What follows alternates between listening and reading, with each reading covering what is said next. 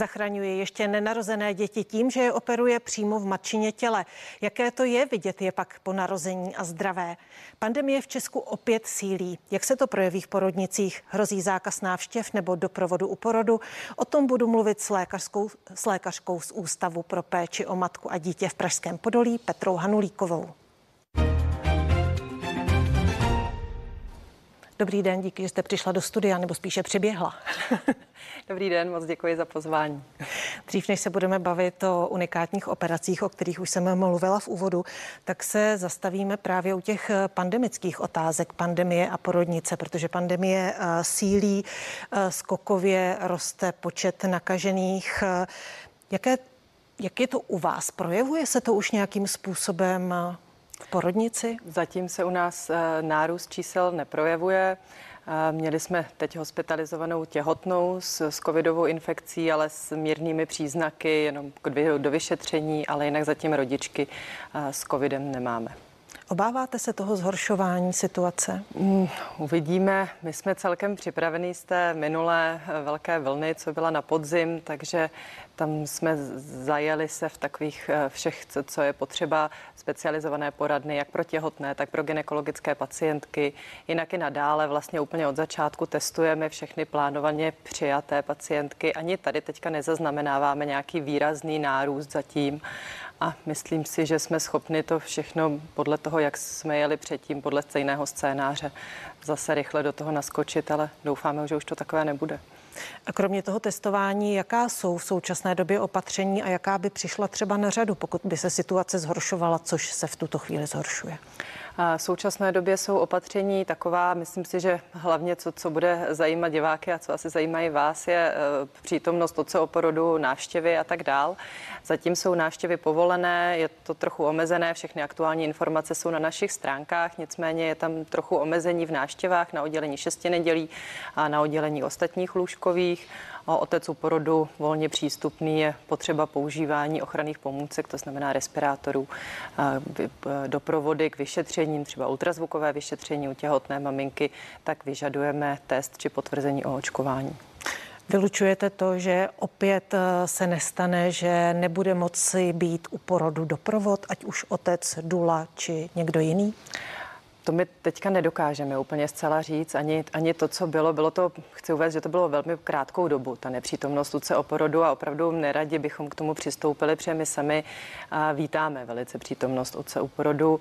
A podle mého názoru už je to, bude to velmi těžké, aby se to znova stalo ale nikdy to není úplně na našem rozhodnutí. Ty, ty rozhodnutí padají od někud jinut, ne od vedení našeho ústavu. My se řídíme těmi rozhodnutími, jaký jsou hygieniků, jaký jsou ministerstva zdravotnictví, ale v tuhle si chvíli si myslím, že zatím to na pořadu dne rozhodně není. Vy jste mluvila o tom, že tam máte jednu nakaženou rodičku, víc jich tedy zatím nemáte? Jsou, my všechny rodičky testujeme, jsou nějaké covid pozitivní rodičky, které jsou ale doma v domácí péči a zatím nevyžadují žádnou péči od nás. A jak vypadá ta péče, když k vám přijde právě uh, budoucí maminka, která je nakažená? Jak postupujete? Tak samozřejmě. Na co se má připravit? Samozřejmě záleží na tom, jak, jak těžké má ty příznaky. My jsme jenom porodnice, vlastně nemáme, pokud by to byla těhotná s, s výraznými příznaky, my potom ta se musí řešit v rámci nějaké anesteziologické více intenzivní péče. Nicméně, pokud můžu mluvit za náš ústav, pokud máme COVID pozitivní těhotnou pacientku, my máme zřízenou specializovanou ambulanci s režimem právě pro, pro tyto maminky, máme vyčleněný porodní box na porodním sále, kde teda je personál vždy vždycky oblečen, můžeme operovat covid pozitivní pacientky, takže mají veškerou bezpečnost, kterou potřebují a ty prostory pro ně máme. Stalo se u vás, že by se covid pozitivní ženě eh, narodilo pozitivní dítě? Neměli jsme žádné dítě s, s jasnými příznaky. Měli jsme, tuším, jedno až dvě děti za celou dobu. Všechny děti jsou testováni 24 hodin po porodu. Oni nejsou jasně dané a ty guideliny, jak ty děti testovat po porodu novorozence. My je testujeme 24 hodin po porodu. A je otázka, mohla to být falešná pozitivita. Každopádně nebylo žádné děťátko, které by mělo nějaké výrazné příznaky, které by bylo nemocné. A jak je pro ty ženy samotné těžký eh, ten porod, pokud jsou eh, covid pozitivní? A jsou tam nějaká rizika? Rizika větší procento po porodu vedený císařským řezem u, u těchto žen i, i vzhledem k jejich stavu, vzhledem k tomu, že ten porod může trvat delší dobu. Pro ně to samozřejmě může být náročné v tom, že mají nasazený respirátor vlastně po celou dobu toho porodu. A chodí k ním personál, který je oblečený vlastně v ochranných pomůckách, takže možná ta psychická stránka věci může být trochu těžší. Každopádně ta péče probíhá zcela standardně, jako u každého jiného porodu. Pokud mluvíme o císařském řezu, zase zcela standardně nejsou vystaveny vlastně ty ženy žádnému riziku. COVID pozitivní eh, ženy musí mít při porodu nasazený respirátor? Ano. To musí být velice těžké. Ano. A jaký je většinou stav těch COVID pozitivních matek po porodu a jak se to vlastně řeší s dítětem, kdy dítě mohou vidět? Oni dítě pokud rodí normálně, vaginálně, mají po, po veškerém poučení. My jsme dřív, ono, když to začínalo, vlastně ta, ta covid pandemie, ty opatření byly takové přísnější, nadále se to ale mm, ten postup a vývoj vlastně v celém tom covidu jde výrazně dopředu, takže my neseparujeme maminku od dítěte. Určitě je e, přínosné i pro matku, i pro ten plot, aby byly dohromady. A ty matky mohou kojit, to děťátko jsou poučené do, do, do mateřského mléka se ten virus nedostává, nicméně je tam riziko nákazy právě při tom kontaktu. Takže doporučuje se, aby ty matky měly nasazený respirátor, aby dodržovaly veškeré hygienické doporučení, která jsou, ale jinak můžou být normálně s děťátkem společně na pokoji. Jaké množství rodiček je očkovaných? Sledujete nějaký posun Um, sledujeme posun určitě od začátku k tomu, ale myslím si, že to je obecně, to kopíruje posun v populaci a že ty, ty, ty těhotné e, narůstá počet očkovaných těhotných. Poměrně mě překvapilo, že jsem nebyla schopná dohledat žádnou relevantní statistiku, že ty data nejsou úplně jednoznačně známá. Já jsem si udělala takový průzkum u nás v Podolí a je to zhruba 10% rodiček, ale ty čísla mírně rostou. 10% rodiček je očkovaných, zbytek je neočkovaný. Zbytek je neočkovaný. Eh, co vám říkají na to, jestli se jich ptáte, tak když se jich ptáte, proč se nenechali očkovat, čeho se obávají? Obávají se tak jako, to je asi jako u každé populace. Samozřejmě každá těhotná se nejvíce bojí o stav svého plodu v děloze. My to očkování doporučujeme, jak doporučí ginekologové, jakoby ambulantní ginekologové, ginekologové, které se o tu ženu starají po celou dobu těhotenství. Nemám úplně jednoznačné informace, jinak ty informace jak České vakcinologické společnosti, tak České ginekologicko-porodnické společnosti jsou jasné a očkovat se ty ženy můžou. Doporučuje se to očkování zejména rizikovým ženám, rizikovým ve smyslu mají-li nějaké další onemocnění, vysoký krevní tlak, cukrovku, jsou-li obézní, starší rodičky ve vyšším věku. Tam se určitě to očkování doporučuje, stejně tak jako těhotným, třeba které pracují ve zdravotnictví, také rozhodně doporučujeme, ale mohou se očkovat všechny těhotné. Dříve se trochu vylučoval první trimestr, doporučovalo se počkat, nyní to stanovisko už je takové, že vlastně se mohou očkovat po celou dobu těhotenství, po přikojení, kdykoliv. To očkování je určitě s výhodou pro tyto těhotné, ale každý, každá těhotná se rozhoduje stejně tak, jako se rozhoduje každý člověk a je to dobrovolné a je to vlastně na nich, jak se, jestli se budou očkovat nebo ne. 10% mně přijde málo. To číslo trochu stoupá, je to asi 10 až 15, jo, řekla mm-hmm. jsem nějaké číslo. A je možné, že teďka to číslo by bylo větší, když vezmeme v úvahu, k nám chodí rodičky od 36. týdne těhotenství nejvíce. Samozřejmě sledujeme nějaké rizikové těhotné, ale dostávají se k nám nejvíce zhruba ten měsíc před plánovaným termínem porodu. Takže ta největší vlna očkování Oni se k nám ještě nedostali, tak my ty čísla teďka neznáme, ty, co se očkovali až teďka na podzim, tak my je ještě nemáme ve svých řadách v Podolí. Takže ty čísla teďka mohou být vyšší, ale bohužel nejsou úplně jednoznačně dohledatelná. Myslíte si, že je dostatek informací právě pro těhotné ohledně očkování, ohledně eh, jednotlivých stanovisek vakcinologické společnosti, neonatologické, gynekologicko-porodnické?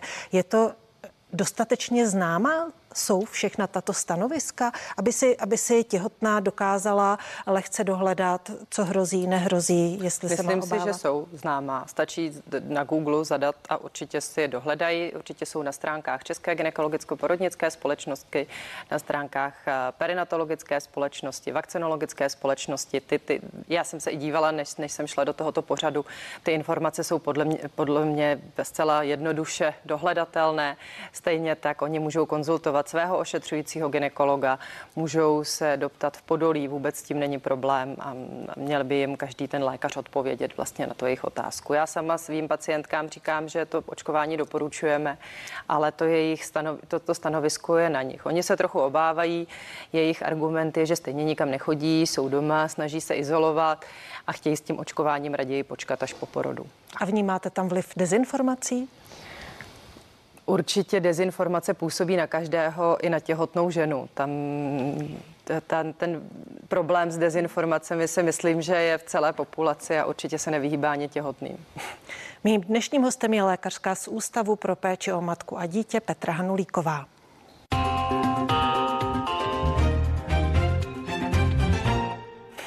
Když se teď eh, přesuneme od covidu právě k těm unikátním operacím, o, které jsem, o kterých jsem mluvila, eh, vy operujete děti ještě předtím, než se narodí. Kolik už jste jich takhle odoperovala?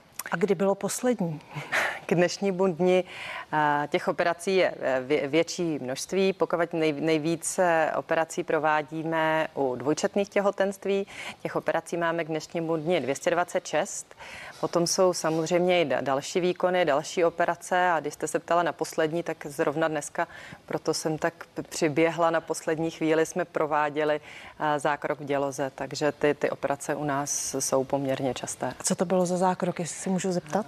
Máme miminko, které má velké množství plodové vody, takže odsátí plodové vody, amniodrenáž a plánuje se ještě punkce hrudníku vlastně u toho děťátka, takže tím se dostávám že k tomu, že ty fetální výkony, takzvané fetální týká se to toho fetu, děťátka v děloze, plodu v děloze, tak nejsou jenom ty, to naše největší portfolio řešení komplikací dvojčetného těhotenství, ale patří do toho i další výkony a právě ty výkony můžou být u nějakých vrozených vývojových vad.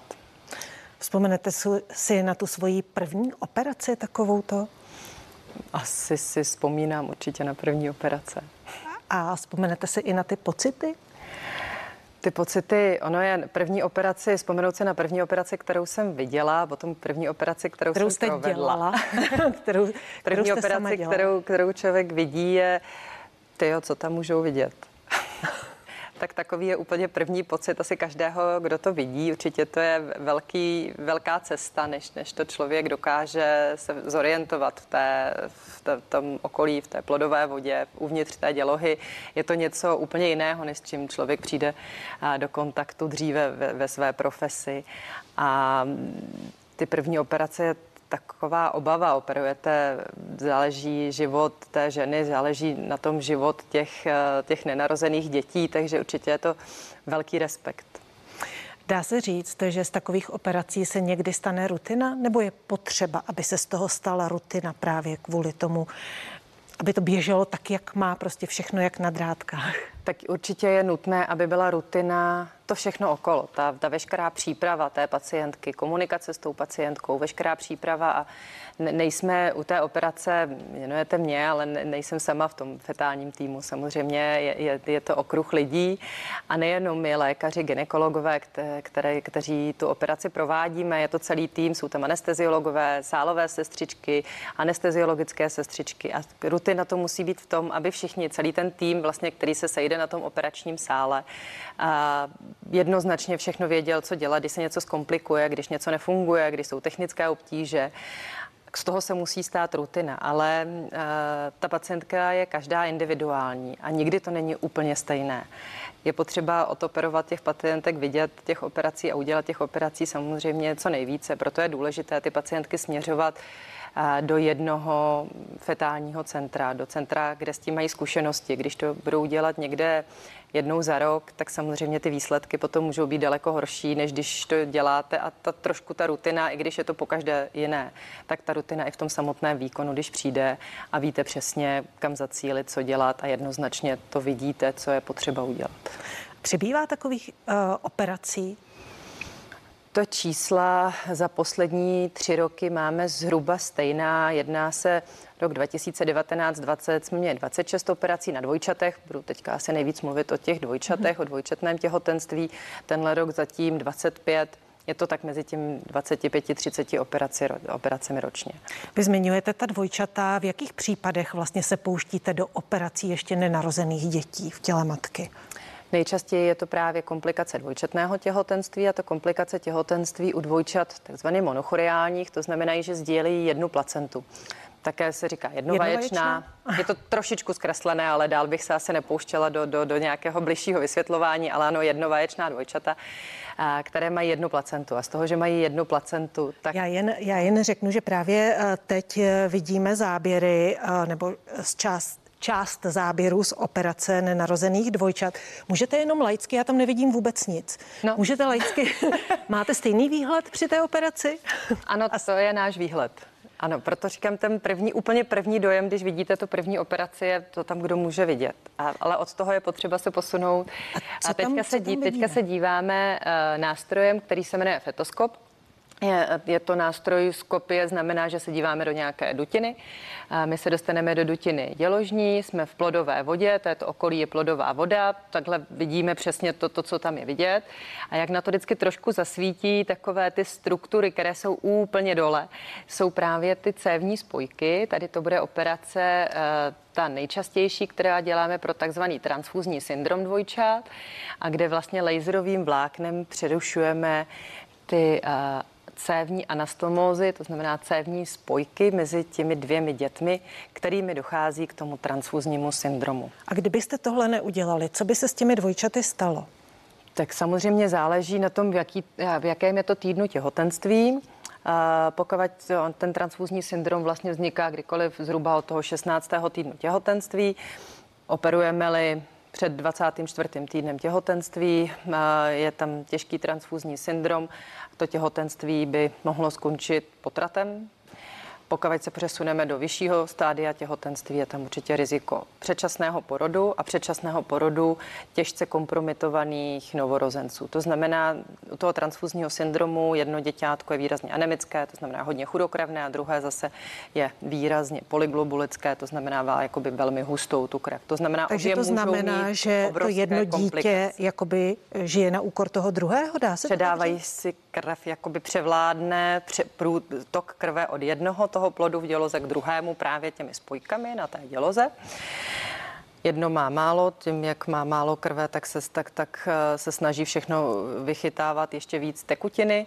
To znamená, potom má moc plodové vody, má naplněný močový měchýř a má velmi zatížený srdeční systém, srdeční sval a může mu selhat eh, srdce vlastně v děloze a přestat to srdce tlout. To druhé děťátko má zase všeho hodně když by se narodili předčasně, velmi předčasně a ještě takhle těžce, jakoby, nechci říct postižené, ne, neznamená to postižení nějakou vadou, ale výrazně jim znepříjemníme ten vstup do života a neonatologům jejich práci a, a to riziko umrtí je obrovské. Jaké jsou výsledky? Zachráníte všechny? Všechny děti? bohužel nezachráníme. A ani my nejsme úplně neomylní a příroda někdy nám dá najevo, že ona tady je pořád ta, ta, co panuje a ta, co to úplně rozhoduje. Nicméně naše výsledky jsou ale velmi dobré, jsme srovnatelní s ostatními eh, centry ve světě. Jaké a pokud se, pokud se bavíme o laserových operacích, tak procento, že přežijou obě děti, je téměř 70% a že přežije aspoň jedno dítě kolem 90%. Vy jste mluvila o tom, jak taková eh, operace probíhá.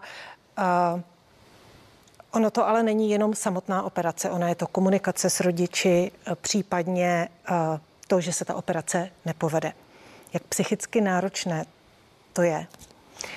pro vás? Samozřejmě, že to je psychicky náročné. My se velmi snažíme těm rodičům říkat pravdu, jak to, jak to je, v jaké jsou situace a že ta situace třeba není úplně dobrá, že pokud tu operaci neuděláme, tak je vysoké riziko, že nepřežije ani jeden ten plod, ani jeden potažmo novorozenec, pokud by se narodili, že je velké riziko úmrtí. Všem říkáme, eh, riziko toho výkonu je zhruba 10%, to, že oteče plodová voda. Všechno jim to řekneme na rovinu, tak jak to je. A jak a... to nesete vy? Ty situace někdy nejsou jednoduché, na druhou stranu i tyto těžké komunikace k naší práci patří. A je to skvělé, když to potom dobře dopadne, když je můžeme vidět, když se ty děti narodí a jsou v pořádku. Bohužel a je to ve vysokém procentu, takže ten dobrý pocit z toho převládá určitě. Bohužel ty komplikace někde nastat můžou, ale my víme, že kdybychom neskusili dělat nic, tak to dopadne špatně. Hostem dnešního interview byla lékařka z Centra fetální medicíny Ústavu pro péči o matku a dítě v Pražském Podolí Petra Hanulíková. Díky za to. Děkuji, děkuji moc za pozvání. A vás ještě pozvu k ekonomickému pořadu Co na to vaše peněženka startuje už za chvíli. Hezký zbytek dne se CNN Prima News.